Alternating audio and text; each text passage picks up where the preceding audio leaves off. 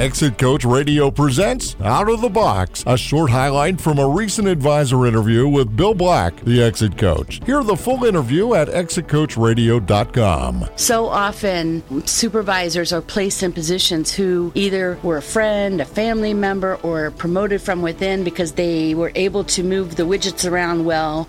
But that doesn't mean they're good um, folks who manage people. And the problem is, your supervisors are either your best line of defense or your worst nightmare because they are the front line. They are the people who say or do or don't say or do things with your employees that ultimately end up in a claim.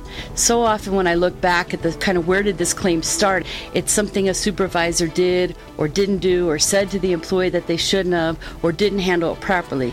For example, workers' comp claims. Many supervisors don't know what I'm supposed to do in the first minute, five minutes, 15 minutes, if I do anything at all, or what should I always do. And not training your supervisors in that could end up being easily a $200,000 claim down the road because it wasn't handled properly from the beginning.